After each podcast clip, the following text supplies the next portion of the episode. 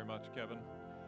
Uh, very much appreciate that, Kevin. I'm Tim Rogers, lead pastor here at Grace Point Church. Um, great to see you here in person, and also we welcome those uh, watching online. Thank you for joining us online as well. You've met us in part two of a series we're calling Stronger, an invitation really to see and find a God of strength in the middle of the space that we're living in right now. And today, of all days, is a very special day for me. And so, whether you like it or not, you get to join in a celebration today for me. Guess what today is for me? My anniversary, that's right. Yeah, one of you knew that. So, 23 years ago, 23 years ago, before this little stage was here, there was a bride that walked down the aisle when we had pews in this space. And, uh, man, we got married 23 years ago today. Isn't that exciting? All right, thank you. That's all I had to say this morning. Thank you for coming to Grace Point Church. We are just, no, we're not dismissed. But hey, over the years, over 23 years of marriage, I have learned quite a few things about myself. Um, and any of you who have been married or who have been in a significant relationship, you know that relationships have that um, edge to them where they help you see things about you that are true that otherwise you simply wouldn't see. Isn't that true? It's both a gift and not sometimes, but it's good. Uh, for me, the marriage, my marriage with Jen has been amazing. I, love being married to Jen. Um, 23 years, it's been awesome. It's been full of um, great times and challenging times, um, like I think any of your stories would be as well. But a couple things I've learned about myself along the way is we, we hear the phrase love hurts, right? And truth hurts, and both are true in, in relationships. Um, I remember when our kids were very young, uh, my cards on the table. Uh, and I like to sleep, right? Like I like, I never in college could do all nighters. It didn't work for me. And so I, I love sleep. And so when the kids would cry in the middle of the night, especially our oldest when we were first getting into the parenting thing, I remember nights where I would lay there and I would pretend to sleep, hoping that Jen would hear our oldest and before I would have to get out of bed, right? Anyone ever do that? You don't have to raise your hand. But here's, here's the reality. And so the, here, the truth is, the, the truth is, in that moment, here's what I told myself when I'm laying there. I'm like, oh, I go to work tomorrow or I go to school and she gets to be at home and she can take a nap if she wants to. I don't have that luxury. Therefore, let me just lay here a little bit longer. Yep, she's up and gone. Uh, hey, did it go okay last night? But there were times where I intentionally was like, so the, the truth is, what I wanted, needed to confront myself with, and, and marriage confronts me with this all the time, is that I am selfish. That's the truth. In that moment, I completely ran away from the vows that I made to her in this space 23 years ago. I'm like, yeah, for better or for worse, or if the kids get up, you're on your own on that part, all right? The truth is, and truth hurts, love hurts, the truth is, in that moment, I'm selfish. I don't like it, but I need to hear it, right? The truth is, I also love to um, give love the way I receive it. Like, I like uh, physical touch and time spent. Jen is um, gifts and acts of service. I don't know what's wrong with her. I've been trying for years to change that. Um, it hasn't worked out. And, and so the truth is, I, I like to give the way I like to receive, but that's not love, that's manipulation. So the truth is, again, there are seasons and moments in my marriage where I look at what I'm learning about myself and realizing that the truth is a gift to sharpen and shape me, but I don't like what truth sometimes tells me. Now, Here's why I bring all this up because I think that we need this space right here. We're going we're to find a moment in just a minute when we open the scriptures together where the truth and love can hurt but shape in a helpful way. So, even if you're not married this morning, or even if your marriage is in a different place, or you had been married and you're no longer married, or forget marriage for a minute, just relationships with people, you know and I know that we don't always love to traffic in truth. We don't mind softening things so that we can make it easier on ourselves. So, for example, this week, I don't know, let's just say this week I didn't exercise. I don't know, maybe I did one time. I can get to the end of a week and be like, well, it's just because I was so busy. But the truth is, I need to be honest with myself, and I just don't care enough this week. That's the truth. I didn't prioritize it. If you ask to have lunch with me and I'm like, hey, we'll get to that sometime, then I'll say, hey, we didn't have time. No, the truth is, I didn't prioritize it. That's what's true. If I need to have a hard conversation with you and, and I put it off and put it off and put it off, the truth is I'm afraid of you and what you'll think of me. That's the truth. I might just say it's I'm busy. I'm busy. You know, the truth is different and the truth shapes us. And so this morning, what I want to talk about and take us to in the scriptures is, to, is a moment where this young man at the time, this guy named Nehemiah, he engaged with something that was true. He introduced us to a tool that can help us both learn to love better and engage in truth better. It's a tool that I don't like because it forces me to live in truth. And I would rather soften it, rationalize it. I don't like to face my own selfishness. I don't like to face my own pride. I don't like to face the embarrassing and shameful parts of my present and my past. But this tool invites us to say, Come, look, and live in truth so that your relationships with God and people can be in a stronger place than they are right now. And so, to look at that tool with me, I want to invite you to the book of Nehemiah. It's in the Old Testament, Nehemiah chapter 1. If you don't have a Bible or own a Bible, no problem. There's a Bible in the chairs near you there. That's our gift to you.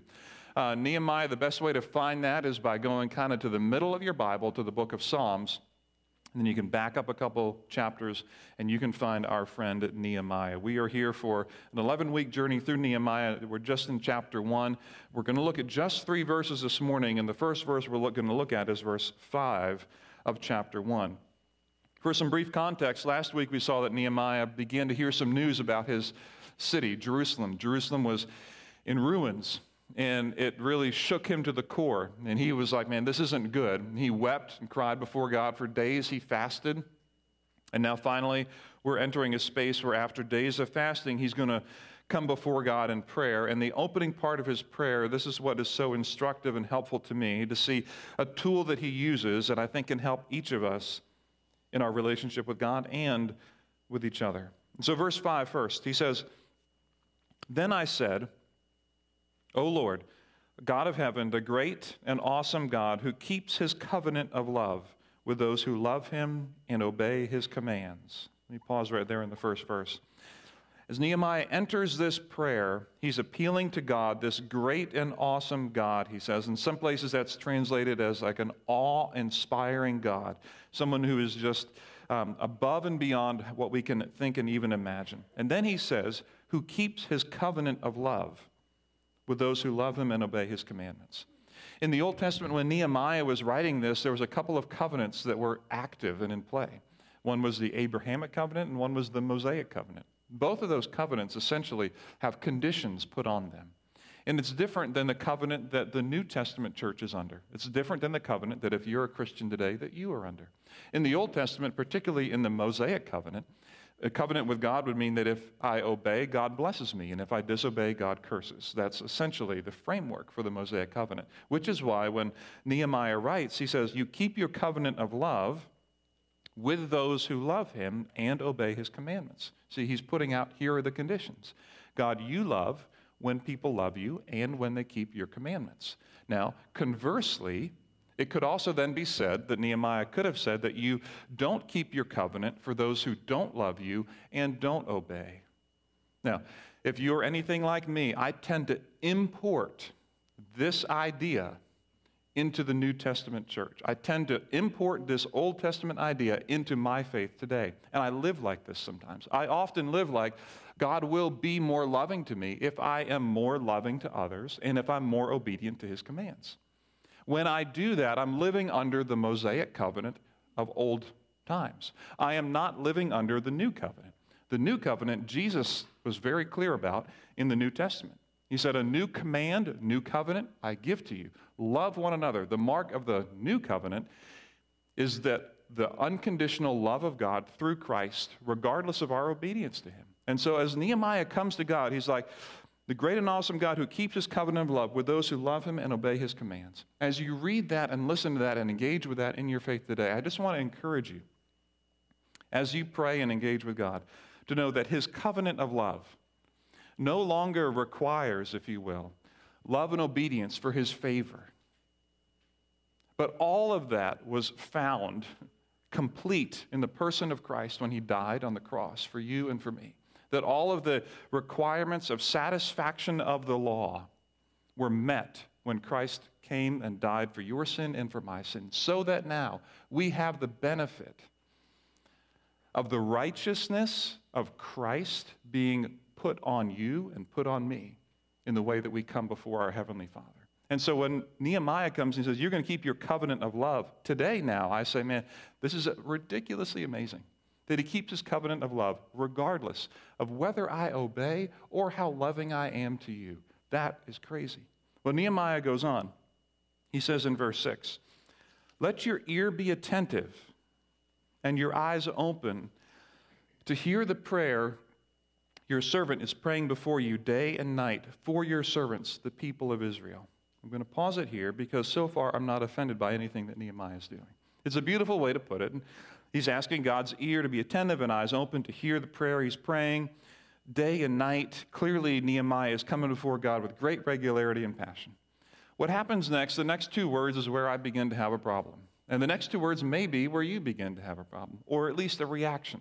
Because here's what he says next, at least in the NIV. He says, I confess. I, singularly, I confess.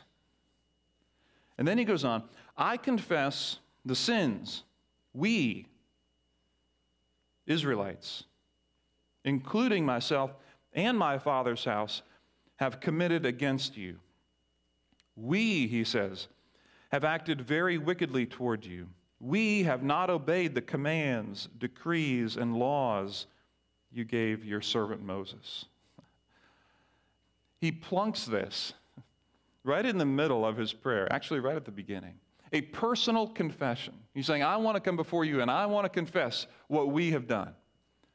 I want to confess the corporate sin of my nation. I want to confess the corporate sin of our people. I want to confess my father's sin, my father's household sin. I want to confess the sin of the people around me. I just want to confess everybody's sin. And I want to sit with that. Now, I will be honest, I don't know of many more um, activities or any more things that, any more values that are more offended in a Western individualistic world than the idea of corporate responsibility for individual problems. Meaning, no kid on the school bus, when they drive into the school and they've had a bad bus ride because two or three kids have been bad, no one likes when the teacher or the principal gets on that bus and everybody gets in trouble because of those two or three bad kids, right? Who loves that? And then, as a secretary, you get a call in the office from all the parents of all the innocent kids all day long, like, well, my kid had nothing to do with blah, blah, blah, blah, blah, blah, because I don't like to be drawn into corporate sin and guilt, do I? Nor do you. You don't like to have recess taken away because those two kids in the back kept talking, but you didn't do anything, right? So, the very individualistic world in which I live, in which you live, is now affronted with Nehemiah's prayer saying, I want to confess to you, God, and I want to place myself in a position where I'm going to say, we need confession. It is an affront to westernized Christianity, it's an affront to individualistic reality. A couple weeks ago, some of you were at a true false seminar that I had the benefit and privilege of team teaching with Scott Feather from Gateway Church just down the road. And in that seminar, we talked about a number of things. We shared a number of data points about um, Christians and evangelicals in our world today. And we got the feedback there, and we got it in a preview seminar we did before that, and I got it in a pre preview seminar. Every time I talk about data, here's the pushback I get. Well, that may be true for some Christians, but not for me. In other words, if I give you a stat, if I give you a stat that says, um, you know, let me just make one up right now, that 50% of Christians their marriages end in divorce. I don't know if that's true. I'm just going to make that up. And you may say, well, that may be true for some Christians, but not true for me. You might be right. But then what you'll do is you'll push back away from that and think, I don't even belong to that, therefore I'm not going to listen or pay attention to that. And in that seminar, when I was talking about the church and evangelicals and data around that, what I heard pushback in that group was, but that's not me. That 30% may be true, but that's not me. 27% of that may be true, but that's not me. 40% that might be true, but that's not me. I don't associate with, therefore I'm not responsible for, therefore I don't need to care about, therefore, therefore, therefore I don't relate. Therefore, I, in a Western individualistic world, don't need to respond. I get it. I get it.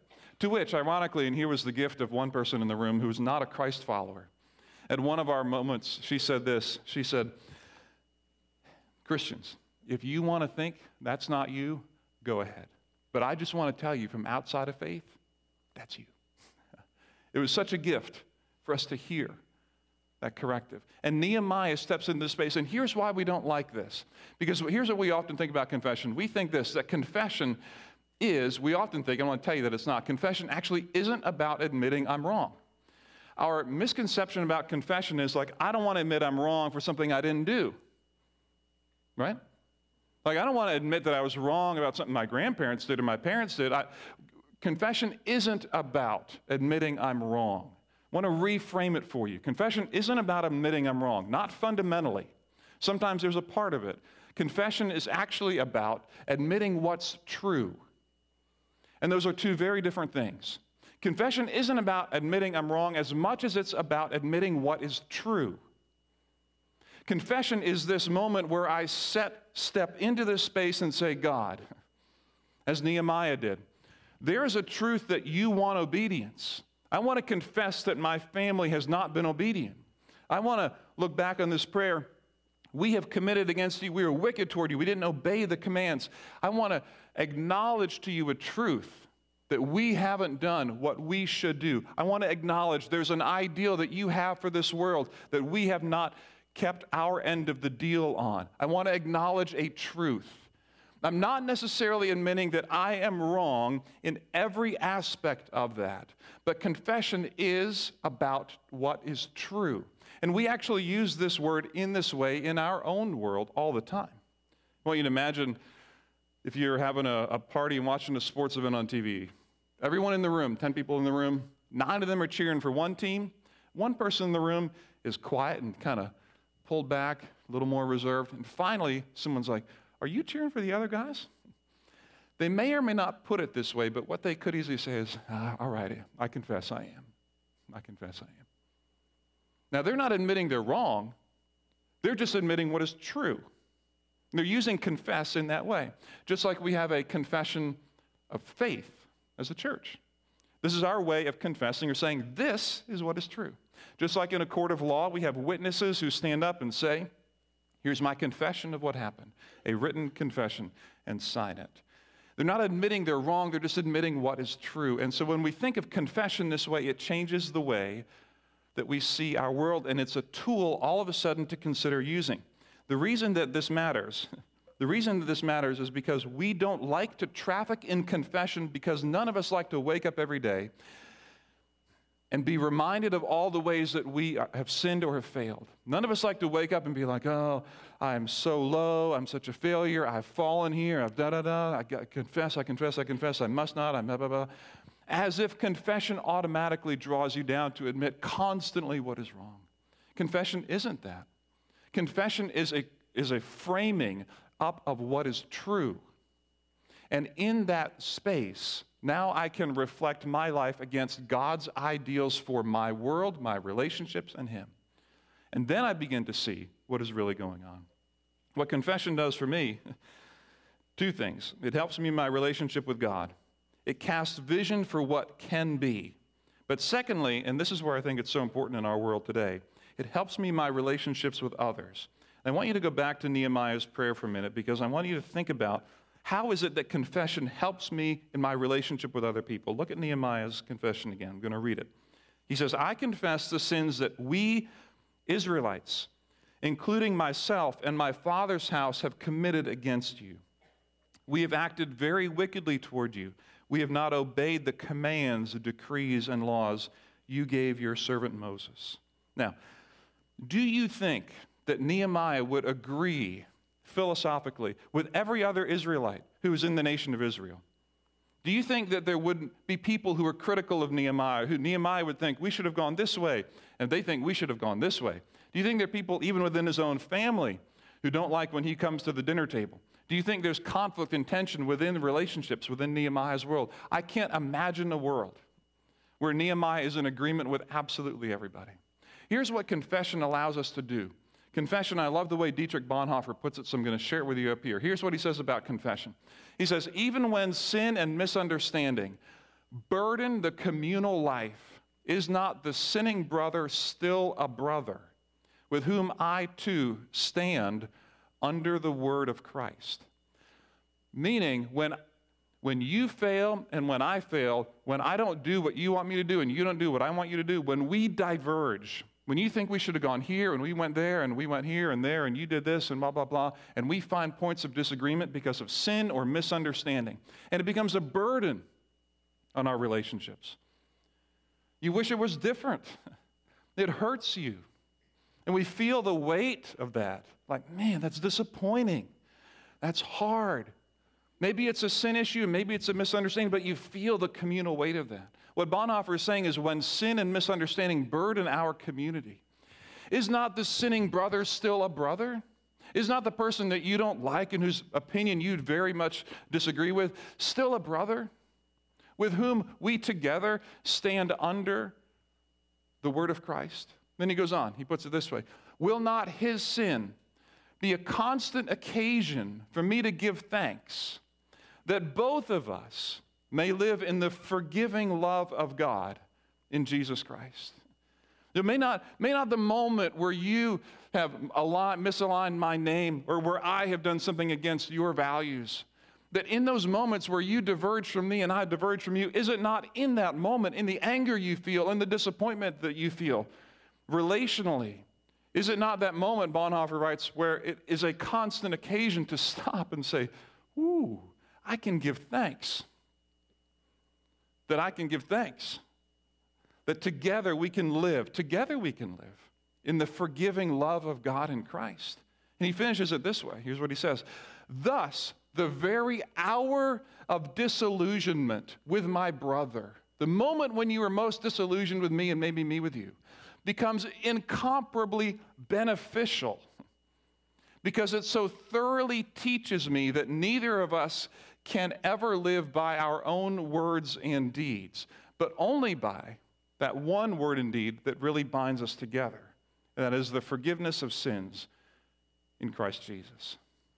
Like, is it not that moment where I most diverge from you and I think, man, what is wrong with these people? Why do they think and act and behave and move? Who would ever? What's wrong with? If only they. Is it not in those moments of divergence where confession says, oh, what a beneficial gift it is to say, God, together we have failed to live up to your ideals, including my brother and sister who I disagree with, including the one who has hurt me and said all kinds of evil against me, including the one who I wish would have lived life very differently including even them, are they not still a brother? And does not confession put me next to you and you next to me and bind relationships under the word of Christ? To say that together, this is the truth, the truth of a world where God has created, where we are and longs for us to live in harmony and love and peace with one another in relationship with Him. This is the gift of confession the framing up of truth, not just the admission of wrong. And so when Nehemiah comes before God and says, I confess what we have done, it is not as if he is saying, I personally have been responsible for all the actions of all my predecessors. I personally have acted in all the evil ways. I personally, he's not saying that. He's acknowledging what is true, God, is that you don't want any of us to act in wicked ways. What is true, God, is that you don't want any of us to align, misalign one another's names. You don't want any of us to attack each other. And to the degree that I am guilty of that, I want to acknowledge that. And I want to stand with my brother who maybe already right now has offended me and I have offended him, but together we stand under the truth of the world that you have created.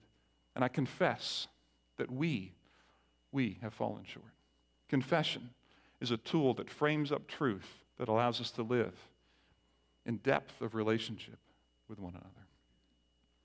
For me, here's what I've done. And I want to encourage you in a minute to think about this. I'm going to encourage you in a second to think about your own confession and the role of confession in your own life. In fact, I want to ask this question right now. I'm just going to move right into this, and that is this What part does confession play in your own life? If I can ask that to you. Don't need to answer out loud, of course, right now, but I want you to think about this question. What part or role does confession play in your life? I would argue for you that confession actually does play a role, whether you use that term or not. If you've ever done goal setting, you've confessed that which you want to be true versus that which you want to eliminate. If you've ever been someone who stepped on a scale and not been happy with what you've seen, said, No, I want to do something different about that. And you're confessing, not the sin of overeating, but you're confessing and framing up a truth that you want to be true.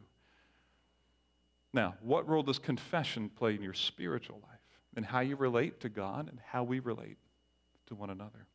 And here's what I did, and I want to encourage you to consider something like this. It doesn't need to be this long, but I've written out for me because I needed to see how this works. I've written out a confession to try to bring this to bear because I will be honest, most of my life I have conceived of confession as primarily an admission of wrong and guilt and shame. And I don't like to traffic in that area, and you probably don't either. But confession is really about the truth and creating, framing up the truth. That's what Nehemiah has done. And so I wrote this. You don't need to write this, you can do your own. But just for example, I, I wrote this. I said, I confess, God, that you have made this world and all that's in it. I confess that you have sent your Son to die on the cross for our salvation. I confess that you are a loving God, inviting us to an unconditional covenant of love with you. I confess that we that you have called us, excuse me, you've called us to love one another with an unconditional love. I confess that there are times that, that I have failed and we have failed to love our neighbor unconditionally, sometimes intentionally, sometimes unintentionally. I confess that I have and we have blind spots in our lives that keep us from seeing where we miss the mark. I confess that I need, that we need your help to live and serve and model your love to this world today. So, what am I saying? I'm speaking the truth of how I think God has made this world, how I think the role of Christ in coming for our salvation changes the way I live. And I'm admitting some measure of fault for intentional or unintentional actions. And what confession does is it does two things it softens my heart and it raises my vision. It softens my heart because it says, Tim, there may be ways, just like in my marriage, that you walk into that marriage thinking it's going to be awesome, but you actually learn truth. And so soften your heart a little bit by the brother who is different from you, the one who disagrees and thinks things should be done differently. That they are under and stand alongside of you in confession. Together we, together we have failed to live up to God's ideals. Maybe your story is different than mine, but together, my friends, we have failed. However, we are under the unconditional love of God. And so I want to ask you this final question. I want to kind of invite you to this space. That is this. I want to invite you this week. I want to invite you to, to join me in starting your days with confession this week. I want to invite you to consider doing this in a very practical way, in just writing out Here's my confession. Not necessarily a confession of shame and guilt, but a confession of what is true. Your confession might look different than mine, might be a little bit wordier than yours, and I had a little more time to prep mine than I'm giving you in this very moment. But your confession might be God, I, I want to confess. You may want to write that down. I want to confess that today I don't feel like I'm going to be a great mom. I want to confess that my kids are going to demand things of me that I'm not sure I'm ready to give. I want to confess that I feel I'm ready to become incredibly impatient and lose my mind in this parenting role. But I want to confess that you've called me to something greater. I want to confess that you have sent Christ to die for me as an example of unconditional love. And I want to confess that I need your help today to live in that space. Your confession might be about your relationship with your employer, your employee, your boss, your coworkers.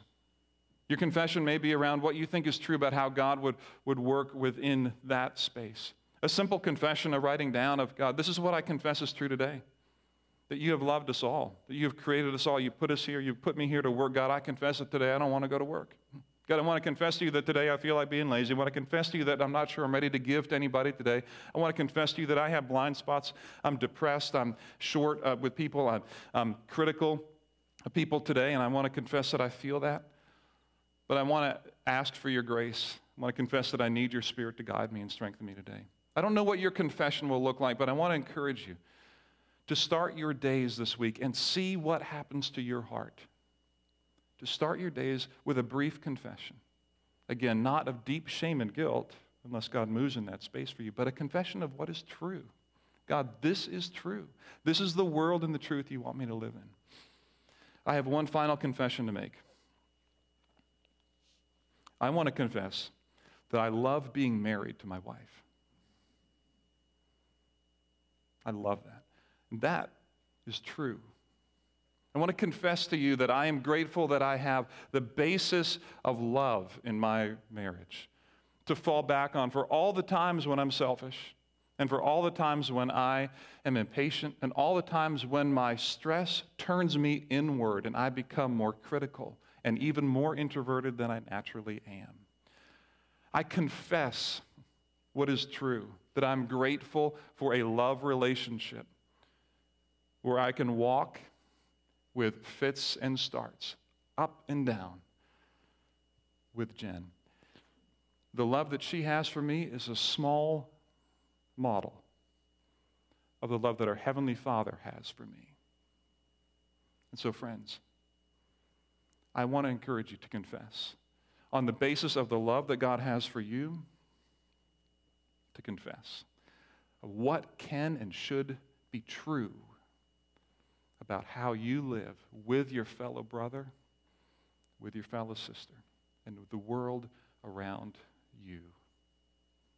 That God can move us stronger together and stronger in a relationship with Him. Next week, we'll continue Nehemiah's, Nehemiah's prayer as he finishes that opening section, learning more about what it means to relate to a stronger God. Will you pray with me? Our good God and Heavenly Father, I want to thank you for your, for your word, for the chance to step in to see a tool, even this morning, that we often run by and don't like to use because it can create shame and guilt for us. I pray that you would help us to see and understand confession as the gift it is a confession or a noting of what is true and right. And so I pray that you would help us even this week to consider what is our confession of the week? What is our confession of this day? As we look at the responsibilities we have at work with our spouses, with our children, with our teachers, with our friends. Even if it's just a moment, a, a, sentence or two, I pray that you would give us the words to confess something that is true, that we can find your grace in, and we can find grace to give to one another when we corporately fail one another and put a burden on community life because of our sin and our failures. So I pray that you would help us to, to find one another again under the word of Christ, under the hope of the gospel. That the things that we disagree on are not nearly, not nearly that big. So, Father, we confess your love for us, and we confess that we need your help to live out your love for you and with one another. We pray this in Jesus' name.